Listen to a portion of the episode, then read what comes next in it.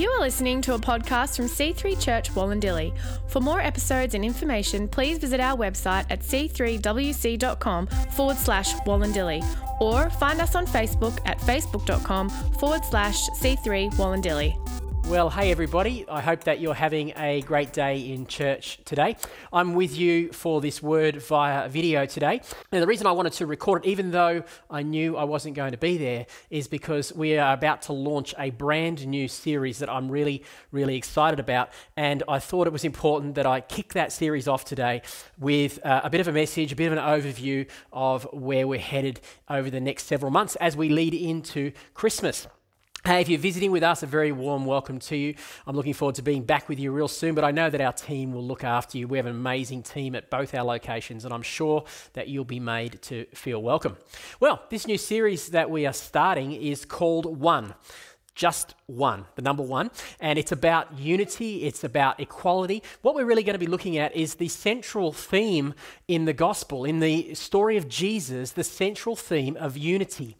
It is a fundamental factor in the gospel message. In fact, it's fundamental factor in the entire Bible, and it's one that is, is often overlooked. And so I'm really excited about the opportunity that we have in this series to tackle this over the next little while.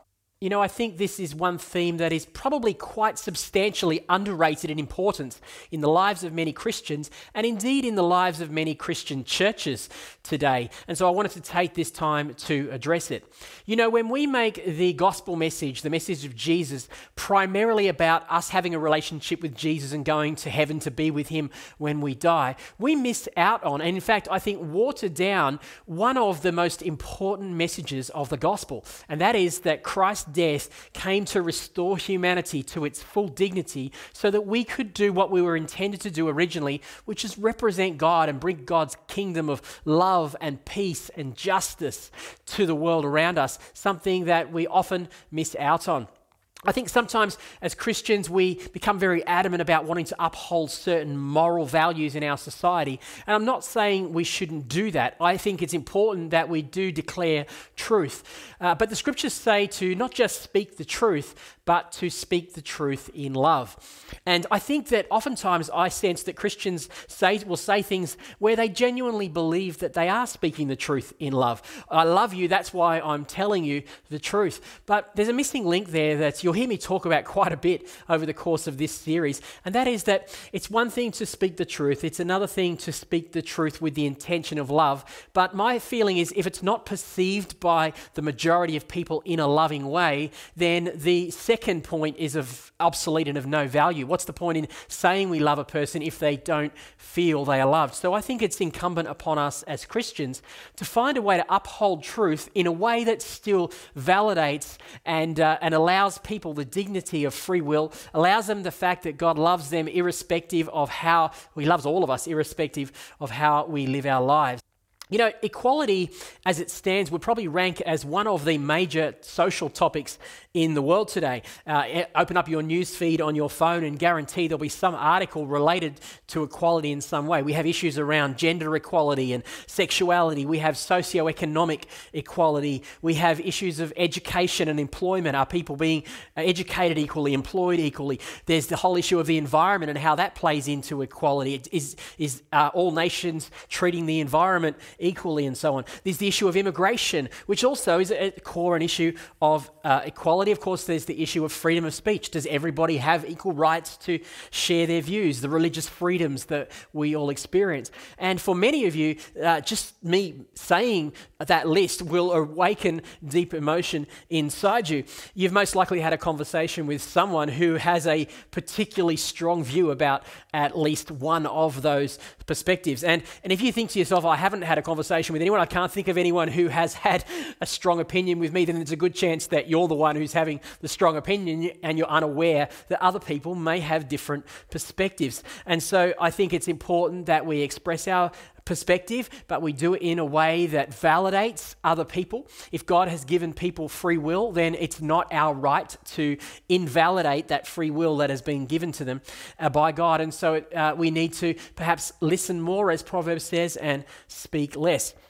So, over the next several weeks, we're going to tackle some of these issues in our Sunday services. There's far more than we'll have time to deal with in the limited number of Sundays that we have, but I have been working alongside Adam Bear uh, from Picton and Jimmy Brennan from Camden uh, to put together and curate a series of long form audio podcasts. As I preach this message, we are about halfway through our list, and uh, there'll be some other speakers and other interviews on that list as well as those two guys. And what we're doing is we're taking the time to unpack these issues in significant depth. And we'll be releasing those podcasts probably about two a week over the course of the next six to seven weeks, something like that. And the, the title of that podcast is Christians in Culture. And I want you to encourage you to take some time to listen to that. We're taking a deep dive into what it means to live as a Christian and interact with the culture around about us today. And I'm probably going to tread on a few people's toes when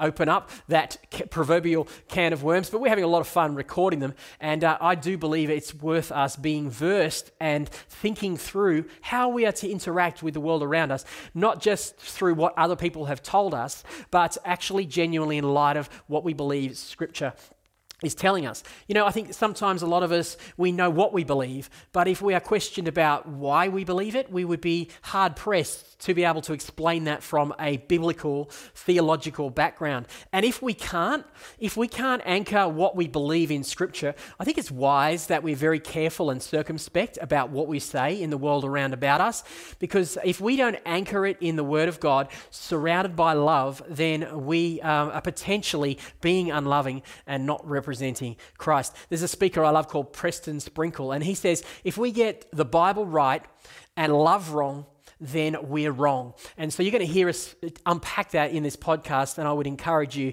to get on board. You'll be able to find those via our church Facebook pages and other avenues as well. I encourage you to listen to those during the week. Today I wanted to give a bit of an overview to this issue of oneness, of equality. Interestingly, the Apostle Paul doesn't really use the term equality very often. He tends to use the term one or we are united, that kind of thing, to indicate this principle of equality. But before we get into the Apostle Paul, I thought it would be good to, a good place to start when you, uh, as a Christian, is always to look at what Jesus had to say about unity, about this concept of equality. Let's have a look at it, what Jesus' perspective and framework that he operated in would be. But before we do, maybe we should look a little bit at the context, the social context, the societal context that Jesus was ministering in in the first century. It was uh, a Roman, a Greco Roman world. And so some of the traits of the Greco Roman world were pretty nasty. In fact, I would say that relative to, uh, relative to the world we live in today in the West, in our country, here in Australia, for instance, I would say that a person living in the Greco Roman world on the law of averages had things far worse than we are to, than we do today. That's not to say that that I'm happy about the way the world is today. I just think sometimes we as Christians can always see things through our own mindset. We think, oh, the world is going to hell in a handbasket and it's so bad right now.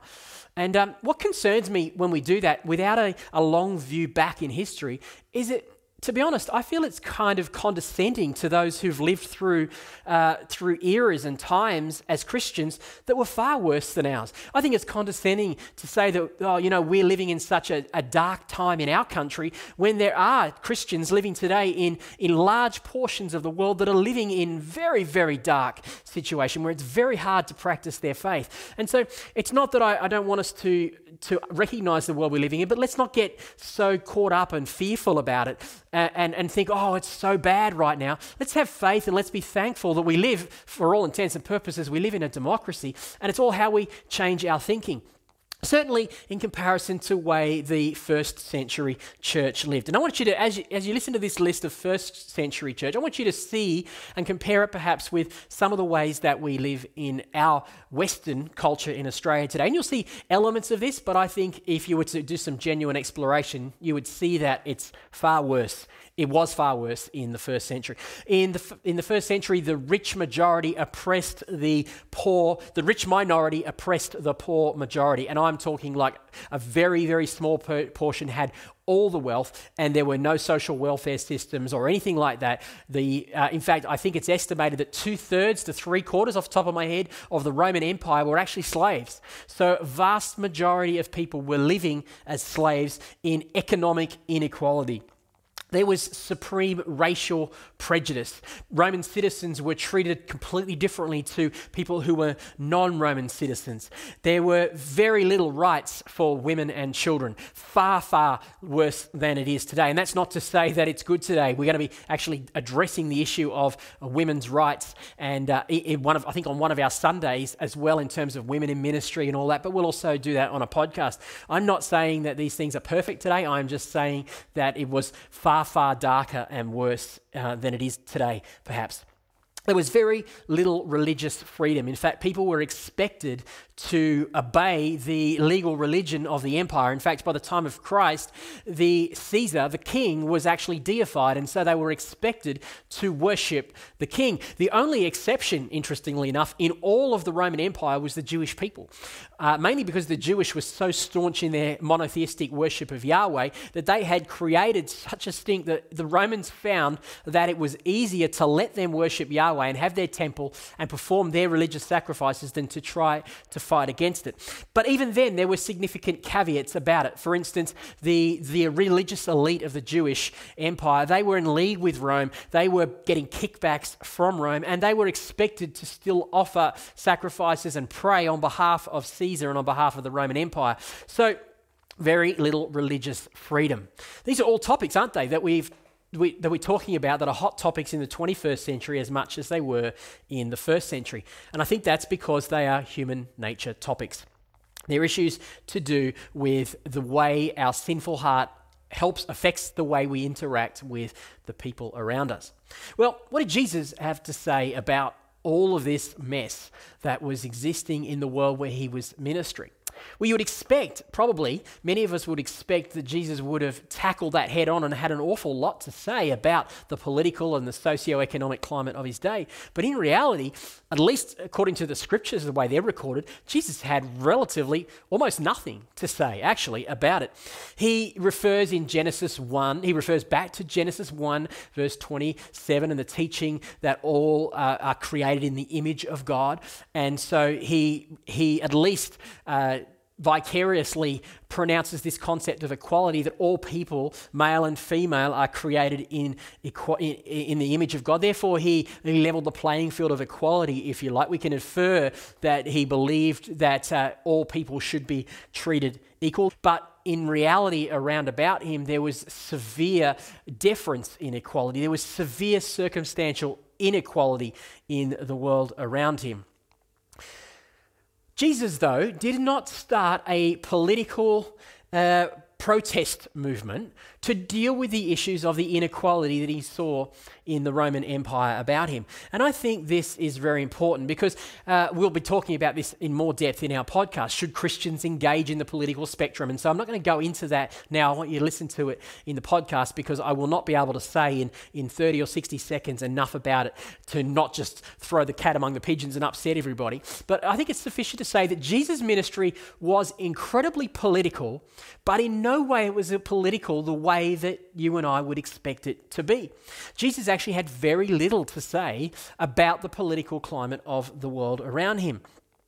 But his message was a kingdom of God has come message. Well, that is political language. He is stating that there is a different kingdom other than Rome that is coming to earth and it was going to operate differently. So Jesus was a political person but not in a way that necessarily was what we would expect him to do. He wasn't lobbying or fighting against the political uh, powers that be of the day. He was trying to teach how Christians and followers of people who want to who want to reflect God into the world, how they should live by a different standard. I think Jesus probably knew that to to lobby for political change and moral change in a political level was not going to have a lasting effect.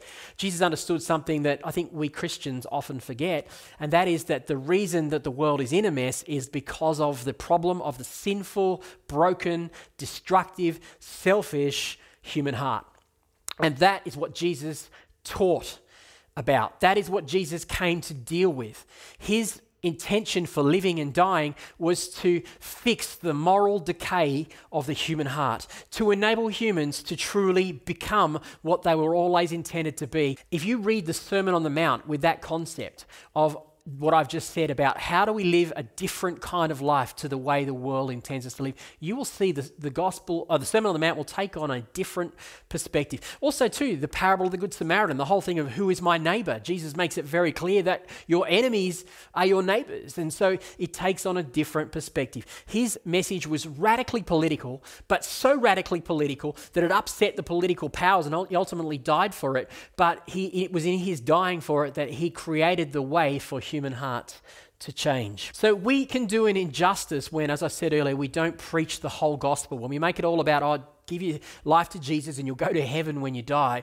The big goal of the Christian life, as portrayed in the New Testament, is bringing heaven to earth and restoring the dignity and equality of every human being. So, as we move into the rest of the New Testament, we find that the Apostle Paul continues to deal with this issue of inequality and what the gospel has done to bring equality to the world. In fact, it's probably the big issue that the New Testament addresses, to be honest, more so than just going to heaven when you die. And in Paul's context, he's very often in the context of dealing with racial equality. But that's not to say that the issue of Jews and Gentiles or racial equality is, is the, the limitation upon what the gospel is supposed to have in our lives. Paul uses that because that's the context he's often addressing. But the issue of equality spreads far beyond racial equality. Paul will limit, will speak about it in terms of family. He'll talk about it in terms of gender. He'll talk about it in terms of socio-economic policy. All these things. The issue is that when Christ's kingdom comes into our hearts, we are empowered to be able to treat all people e- uh, equally, and that is should be the primary outflow and desire that should flow from being a Christian more than just somehow ticking a whole lot of moral boxes about the way we live our lives. We are to live our lives selflessly, laying down our lives for the value of others. And Jesus puts it quite simply He says, Love your enemies and do good to those who persecute you. That is, in a nutshell, the essence of equality. So, Paul was constantly faced with the issue of inequality, not just between Jews and Gentiles outside the church, but oftentimes inside the church. He was faced with inequality in the church. Christians who just didn't get it yet. Like, I think so many of us, we don't get the issue of equality and the importance of it. He was dealing with racial equality in the church, he was dealing with socio-economic inequality in the church. Unfortunately, those who represent him, Jesus, don't always do a very good job of uh, implementing his concepts of equality. Our sin nature still pervades us, and it's in relationship with God and understanding what God wants to do in us that we'll ho- hopefully uh, be able to treat people better than we do. Because the core root, let's face it, for all of us, is that we're still, without the empowering of God changing our heart, we're still at our core selfish beings. I will choose what's best for me, and by implication, my family, my community, my tribe, my church, my nation. And as long as we're happy and we're contented, actually, we don't often think about the implications for others around you. You can already hint on the fact that I'm starting to talk about things like immigration, all those sorts of things. And we'll deal with those in more depth. But you can see the implications of this message of equality. A lot of people think that the Apostle Paul was anti women, he was anti gay people, he was anti Jewish, he was anti pagan. It's actually not the case at all. In fact, I would say that if you were to compare the Apostle Paul's writings with most of the writings of that day, Paul would be radical, radical in his extreme view of equality. He uh, deeply believed in the intrinsic value of every human being, irrespective of race, creed, gender, social status, sexual orientation. He believed that Christ was the great equalizer and that every person was on equal standing in him.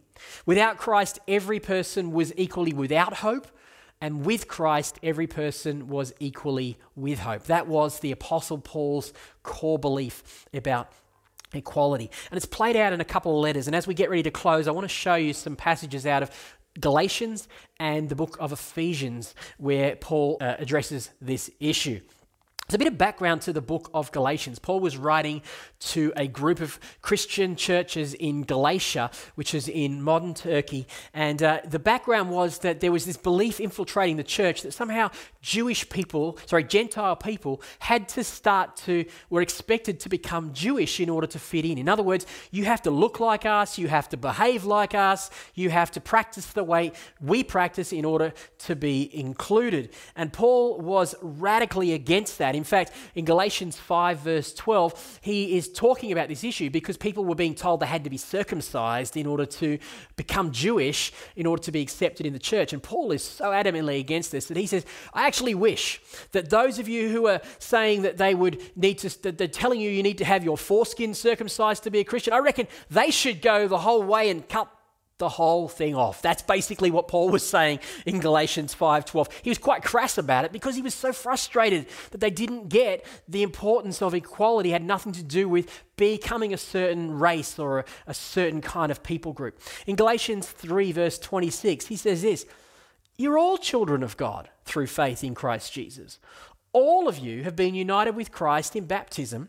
And have put on Christ, like putting on new clothes. There's no longer any Jew or Gentile. There's no longer slave or free. That's economic. There's no longer male or female. That's gender. He's not saying that, that male and female cease to exist. He's not saying that there aren't slaves and there aren't free. He's saying in God, you're all one. You're one new people group. There, the differences aren't supposed to stop you from being unified. You're all one in Christ Jesus. Now that you belong to Christ, you're all true children of Abraham. You are heirs of God's promise, and God's promise in Abraham belongs to you. So, Paul isn't saying that we should uh, somehow radically unify our looks and our cultures and our genders and, and all of and, and our racial stuff. He actually the bible is very very overwhelmingly in favor of cultural diversity in favor of ethnic diversity. People from all races and tribes and nations and tongues the book of revelation talks about. We are one new people group but the ethnic diversity, the gender diversity, the social, uh, different levels of social diversity, they still exist. And in some cases, they should be exemplified and, and, and endorsed. But, but you're equal. So equality can often be misconstrued as though everyone needs to look the same, everyone needs to have the same level of morality. But God's into diversity. Unity does not always require uniformity in all things. You don't need to become a certain race, adopt a certain national cultural practices to be accepted. Our society is actually screaming at us that we do. It's saying if you want to be like, if you want to come to our country, you need to be like us. If you want to uh, be accepted in our culture, you need to believe the same as us. You need to believe what we believe about, about gender or about sexuality or about religion or whatever. Now, you need to wrestle with this as a Christian. You need to think this through. I'm not going to tell you what you need to believe. I want you to think this through from a biblical perspective. I want you to think it through. Just not just have a perspective because you've been told it's right or you think it's right. Actually wrestle with it and be prepared to be challenged and go, well, well why do I believe this? And if you come up with it from a theological perspective, then at least you've got some grounds to stand upon. Don't just assume that Aussie cultural practices are automatically right. I believe that we can and we must celebrate racial and cultural diversity, not quash it. Actually, that's what we call colonialism. And uh, the Western world has done that all over the world and we're still reaping the, the negative aspects of colonialism where we want people to look like us, behave like us, dress like us, as though somehow we are more superior. I love what Pastor Lars and Megan Halverson, they have a very multi-ethnic church in Darwin, and this is what I heard Pastor Lars say once. He said, we have one culture, but we are multi-ethnic. And they have refugees from all over the world, Africans and, and uh, Asians and all, all people from all over come who are living in Darwin in their church. And he says, We have one culture. We are kingdom culture. We are one new people group. We belong to Jesus, but we endorse and we allow for the different ethnicities and, and the value that they bring to the whole. I love that concept. That is the opposite of colonization. And lots of people have tried to colonize the world and make it like us, assuming that we automatically are always right. So, as we get ready to wrap up, I want to read to you from Ephesians chapter 2. But before I do, a bit of background to the book of Ephesians. This is probably, in my opinion, Paul's, the Apostle Paul's supreme writing.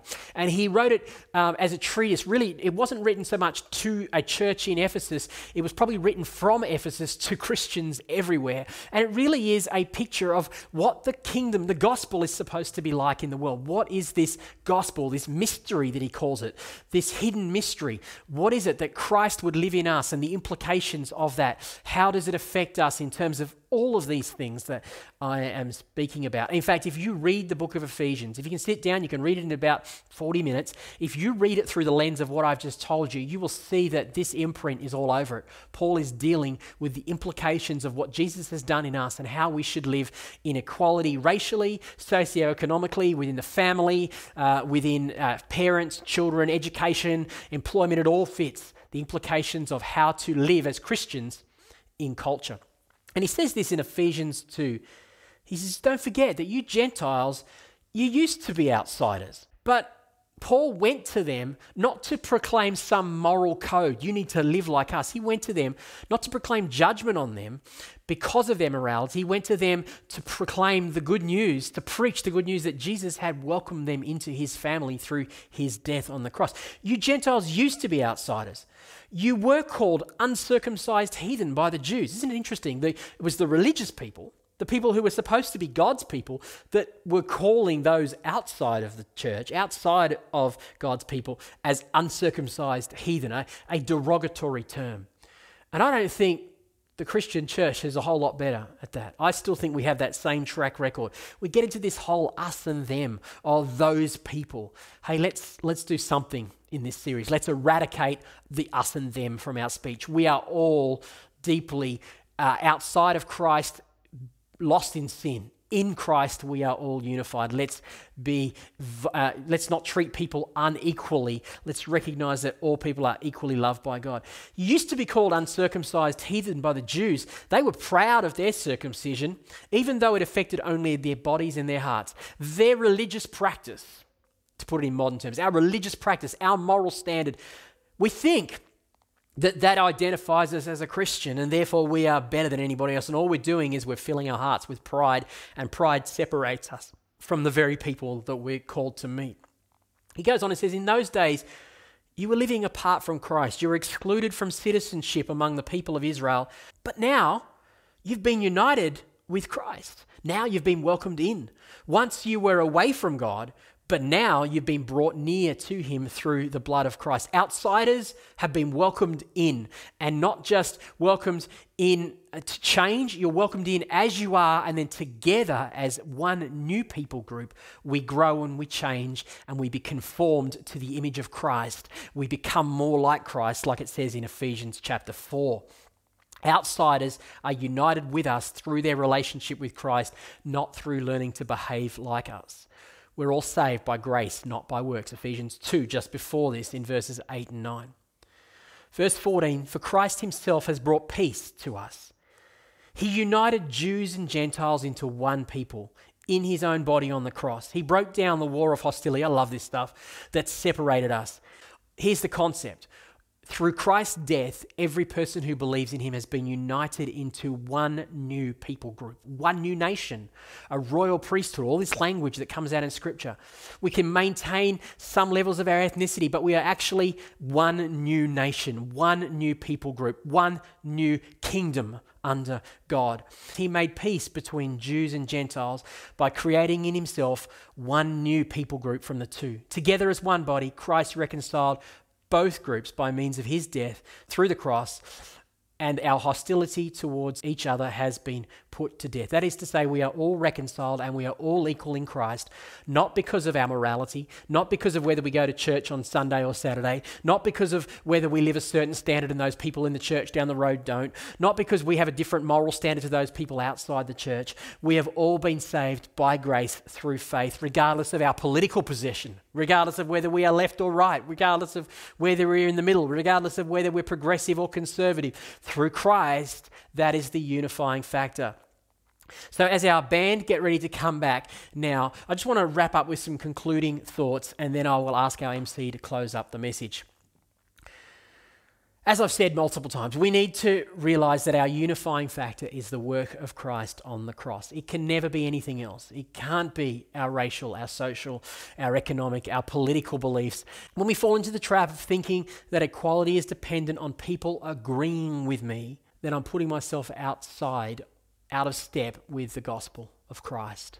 Those are not things that agree that unify us. The thing that unifies us, the only thing that unifies us is Christ. So let's be a people who are unified around Christ and then we can go to the world in love and genuinely love people who are different from us. Instead of judging them, we can bring truth in love, in love that is perceived by them to be love so that we we can possibly reach as many of them with the good news as possible. I wonder if you could stand as we get ready to close, and our MC will come back now. I want you to close your eyes, and I want you to just to take some time to apply this message to your life.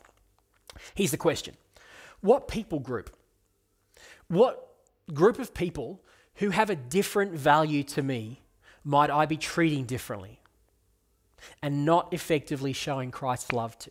Because I'm judging them or thinking of them as somehow inferior to me? What group of people or people group may I be treating differently and not effectively showing Christ's love to? Where have my implicit biases, due to my social experiences, my upbringing, where have they made me think certain things about quote unquote those people that aren't really rooted in the love of Christ that He has for all people? Because whichever way you look at that, if there are people where we do that, and I'm speaking to myself too here, that is discrimination. And that is so foreign to the gospel message where all human beings are treated with dignity because all human beings are created in the image of God. Is it men? Do we treat women differently? Women, do you treat men differently? Do you look down on men or vice versa? What about people who have a genuine, a different gender identity to us, a different race to us, a different religion to us, different socio-economic background? Do we judge the rich or do we judge the poor? What about people from different religions to us? Where does this affect you? I'm going to ask you to do something very bold as we close now, and then we're going to hand back to the MCs at both our locations. If you have your eyes closed right now and you are impacted by anything I've said, I want you to do something very courageous. I want you to raise your hand up right now. And I want to pray for you that God will soften your heart. If you are fe- sensing God prompting you that you aren't treating all people with dignity that they deserve, this is an opportunity to say, I recognize that, I repent of that. And then I'm going to pray for you that God softens your heart and you truly experience so that you can walk out from this place today completely changed, willing to treat people, all people, with dignity and respect. So raise your hand if that's you, and I'm going to pray for you now. Lord, for every person that has their hand raised in this place today. I pray that you would soften their hearts. I thank you, Lord, that you are patient with us. Lord, I know, I have my hand up because I know that I have not always done this well. There are lots of times when I have brought judgment or I've let my implicit bias cause me to judge others unfairly. Lord, would you help us to remove us and them language from our vocabulary so that we can recognize that we are all one in Christ, those of us who are followers of Jesus. And for those that don't yet know Christ, our mandate is to be a kingdom of priests to them, to represent God's love to them, to represent God's forgiveness to them, to proclaim the good news that Jesus died, that they no longer need to be outsiders, but that they too can be welcomed inside. Help us, Lord, to not put unnecessary barriers between us and the very people that you've left us on this earth to reach, the very people that are fundamental to why we live as Christians, that we could truly be Christians in the culture around about us. Thanks for listening today. For more episodes and information, please visit our website at c3wc.com forward slash Wollondilly or find us on Facebook at facebook.com forward slash C3 Wollondilly.